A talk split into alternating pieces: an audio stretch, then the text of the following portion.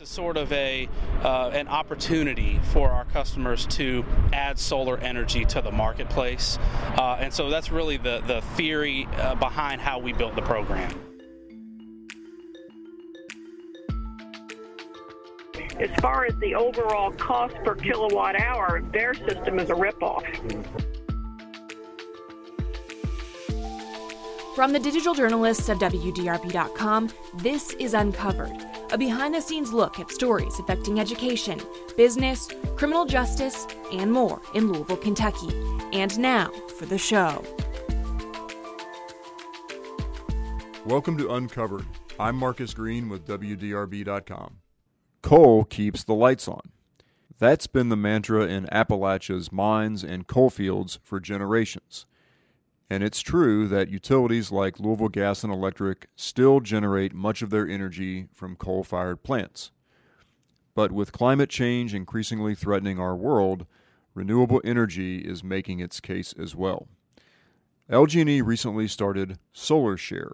It's a program that allows people to buy individual shares in a solar farm in Shelby County.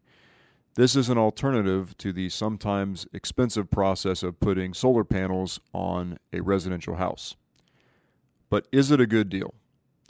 WDRB business reporter Chris Otts took a deeper look in his Sunday edition story this weekend, and he joins me to talk about it. Chris, welcome to Uncovered.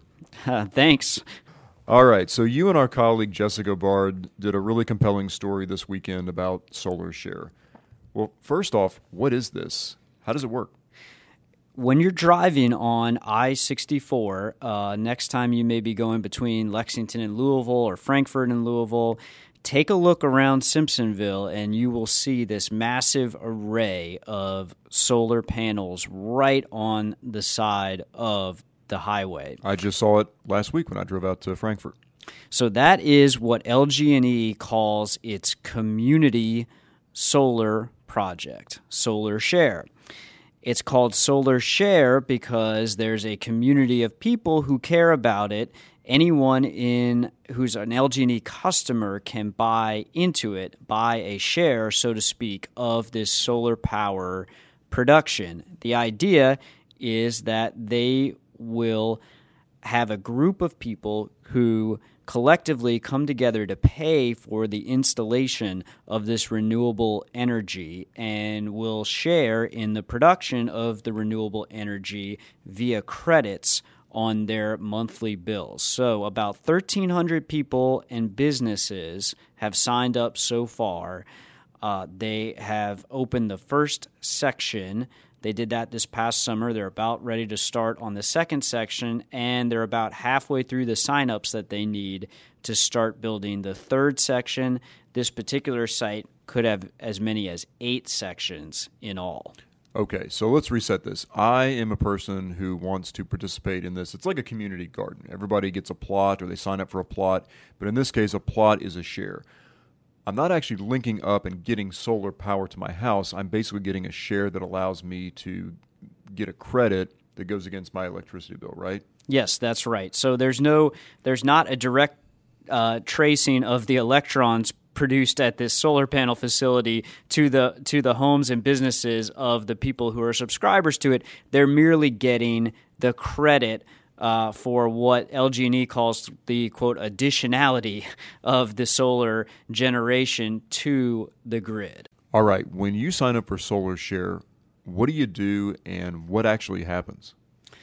Basically, you agree to take on a cost to cover the the installation of this big solar facility, a, a, share of it, and then you get credits for the solar power that is produced there off of your monthly bill. So there's two ways you can pay for it.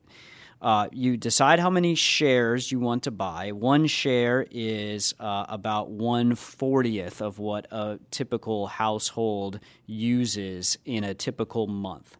And once you do that, you can either pay for those shares through monthly charges, a fixed flat monthly fee on your bills. It's $5.55 per share.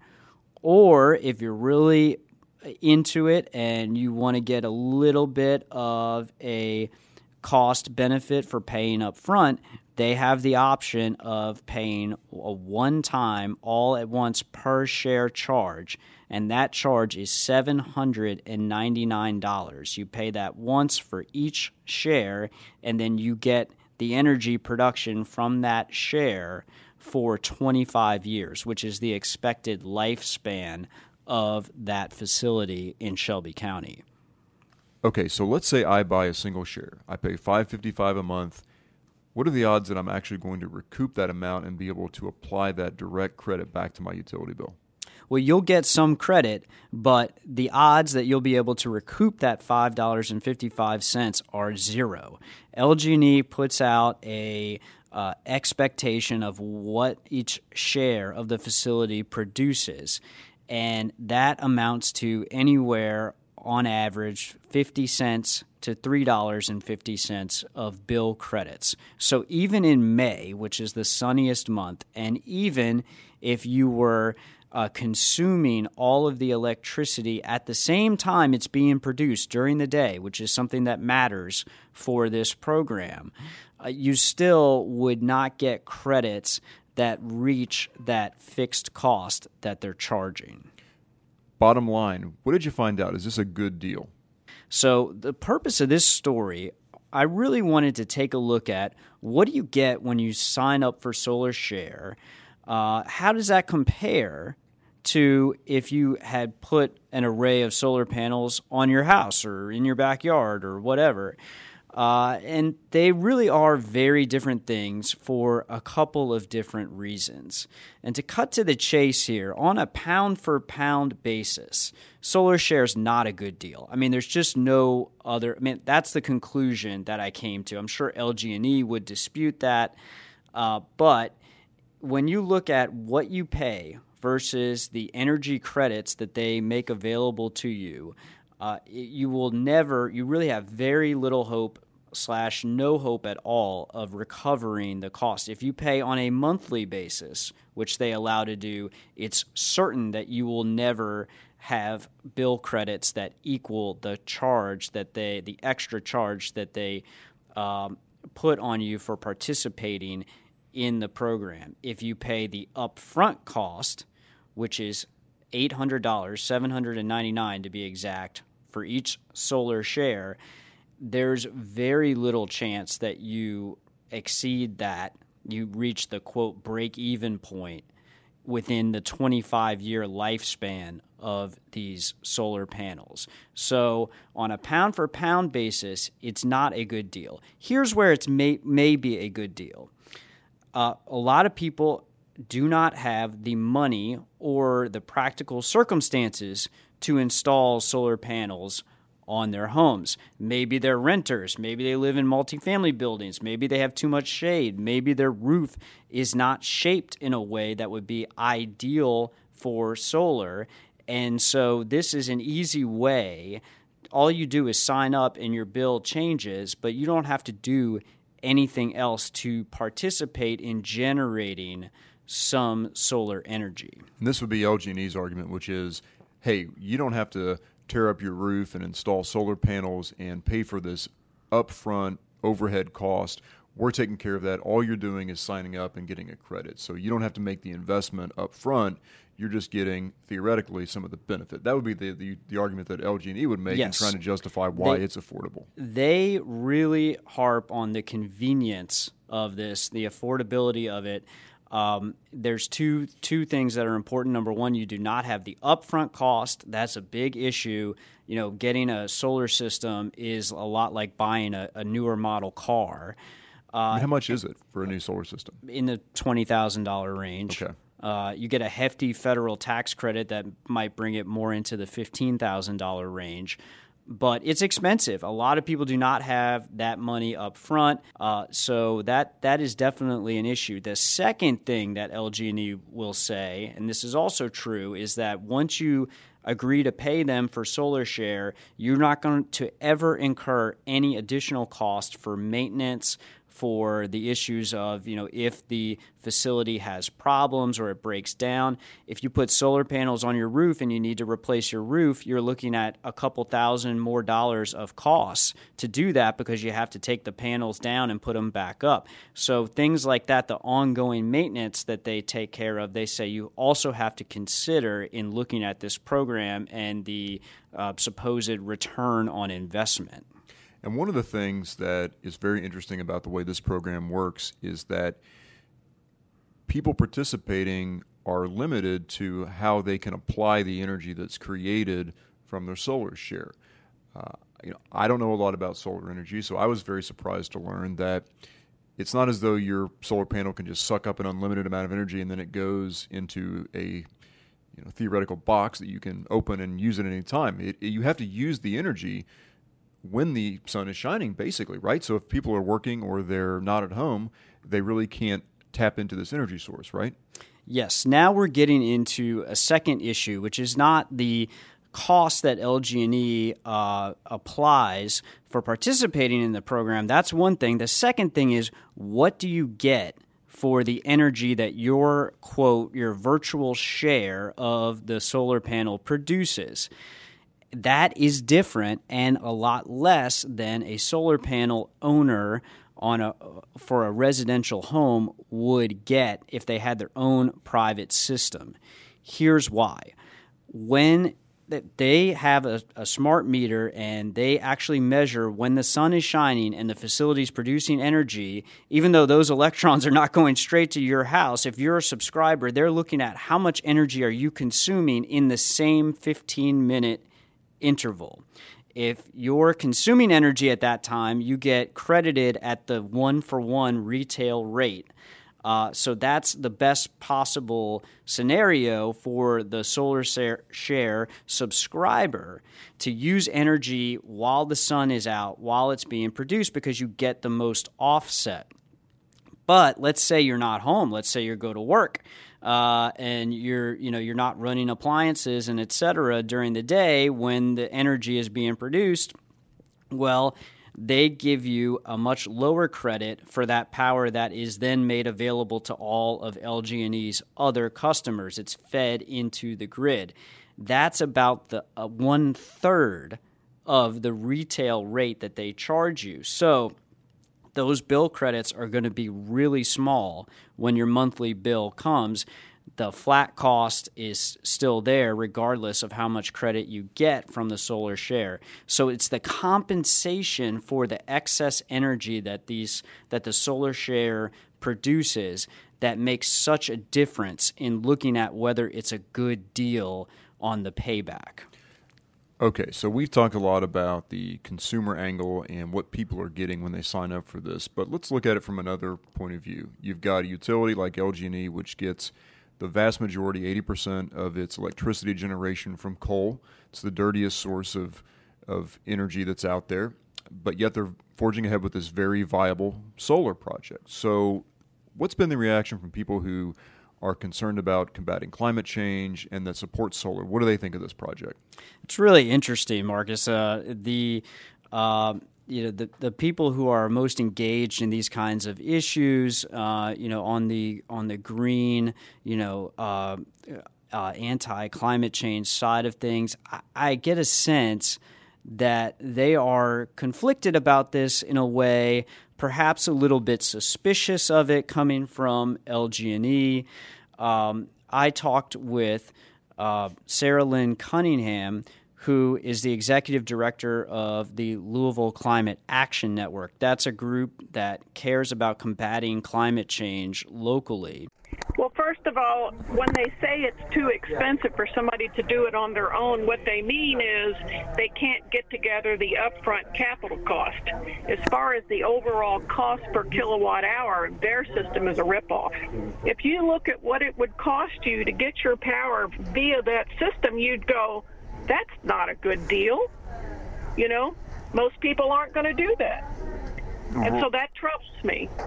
I also spoke with Matt Partymiller, who is a solar installer. He owns a business that installs solar panels in Lexington called Solar Energy Solutions. He's also the president of the trade group for the solar industry in Kentucky. Our first impression was one of enthusiasm. I mean, anytime there's more solar being built in the state, uh, I think all solar installers are excited and happy.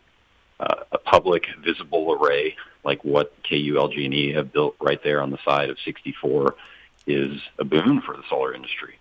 Uh, the more people that know that solar is happening and that utilities believe investment in solar makes sense, the better off our industry is. But at the same time, he talked about how LG&E's foray into solar really highlights some things that could be different in Kentucky state law, Kentucky energy policy that would allow private solar installers like his business to offer consumers a better deal. So his point was that it's not legal uh, for uh, a company like his to do exactly what LG&E is doing. If I could build a single large-scale array in the middle of Simpsonville and offer that to customers from far ends of the state, uh, eastern Kentucky through western Kentucky, at a fixed rate, I could do so cost effectively. And I think I could do so uh, far more cost effectively than what uh, LG&E KU is offering right now. So we'd love to be able to compete on that ground as well. But of course, it is their customers and their customer bills that they are virtually net metering. You know, virtual net metering is something we've been pushing the state legislature for a while. Uh, does enable folks in apartments and uh, you know shaded situations to access solar more cost effectively but uh, not something that we can offer at this time. He also highlighted an issue that you know part of the uh, the reason that solar is so prohibitive is that big upfront cost that we were talking about. It's like buying a car. Well, when you lease a car, you pay less uh, and you pay over time.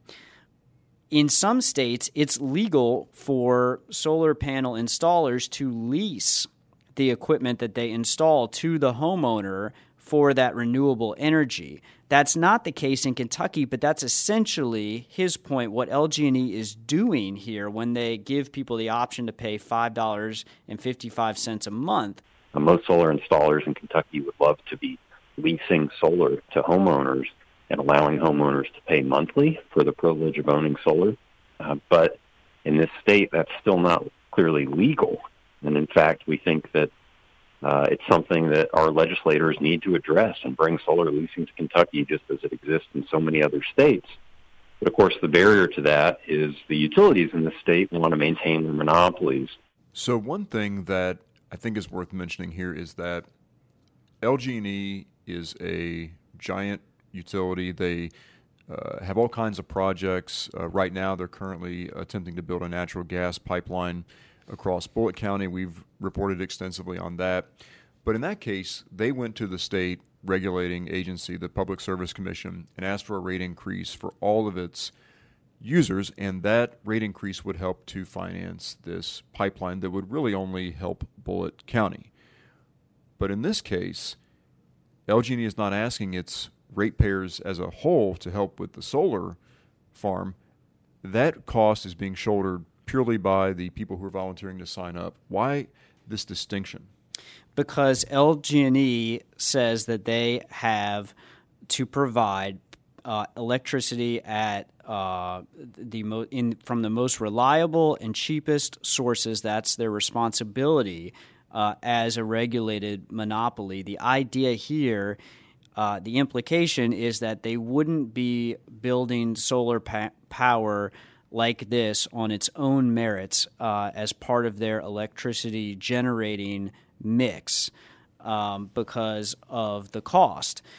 And so the idea is that only the people who care about this, who want to see it happen, will share in the cost, which is why the added cost, the extra expense for those people. People who advocate for the solar industry say that you know costs have really come down, and if you actually looked at the cost of a new uh, fleet of solar panels versus a new natural gas or coal-fired power plant today in 2020, Uh, it would be competitive, uh, in fact. And one issue with this approach, of course, is that, uh, according to Sarah Lynn Cunningham, it fosters the perception that solar is this kind of extravagant thing that's not really feasible. That project teaches the public that solar power is really very expensive. However, LG&E, their point is that they have a responsibility, as I said. So here's John Bevington from LG&E. We've got an obligation to provide the most safe, reliable, and low-cost electricity to our customers. You know, agnostic of you know necessarily what the fuel source is. We've just got to do what's best for the most. Uh, and so, you know, as as customers want and demand more renewable energy and solar energy and things like that, I think we want to be their trusted energy advisor, and we want to listen to them, and we want to offer things like solar share and business solar, so that they have options to fulfill their needs and wants. Okay, Chris, when you look at the return on investment from solar, a big concept is something called net metering. People have probably heard about a net metering bill that was in the General Assembly last year. Net metering is changing in Kentucky. Why is it so important when we are talking about this project? Because net metering is the way that people who produce solar energy get compensated for that energy here with the solar share project is kind of like a vision of what may be the future in Kentucky and for advocates of solar power it is not a bright future.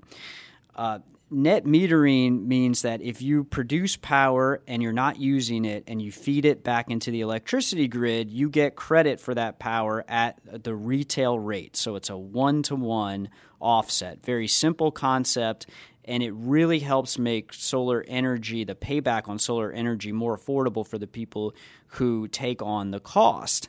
Utilities hate it because they are essentially, they say, forced to buy power from homeowners at the same rate that they charge. So, like if Walmart had to buy a pair of shoes that you went and bought at Target at the same price that they sell those pair of shoes, they would say, that you know that's not a good deal for them and it's not and it's just costs that have to be passed on to all the other people who buy uh, goods from Walmart at a profit. So they feel like net metering is a subsidy of homeowners and businesses who can afford solar uh, that is paid for by everybody else who cannot they've recently succeeded in changing the law. The of course Kentucky is now almost entirely run by Republicans. The legislature is supermajority Republicans in each chamber. And now the Public Service Commission is going to consider a new regime for compensation for excess utility power. They haven't set those new rates yet, but everybody expects that they will be lower. Uh, in fact, the solar industry expects that LG&E is going to ask uh, for rates that are similar to the rates that they are now compensating the solar share customers for the excess power, which is about one third of the retail rate. But let's bring it back to what we can all see visibly, which is LG&E's solar farm. Uh, how long do you think it'll be before they're finished with it? And more importantly, do you think this is a one-time deal, or that they might build another one down the road? Well, in fact, John Bevington with LG&E uh, did float that hey, maybe we'll start looking for a second location uh, to do another one of these things uh, if they continue uh, and build out the the first location. They've got room for eight sections, so to speak, of solar panels.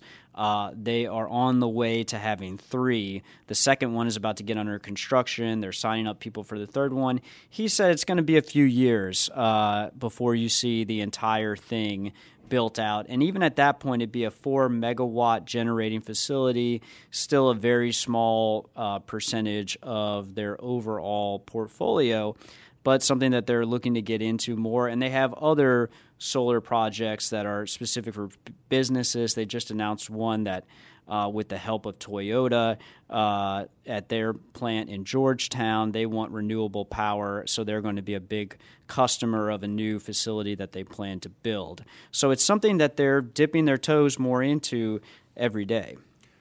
Well, this has been a fascinating deep dive. Your story that you did with Jessica was incredibly interesting. I would encourage everybody to go online, WDRB.com, uh, read Chris's story, watch Jessica's story. And uh, Chris, thanks for coming on Uncovered. All right. Well, thanks, Marcus.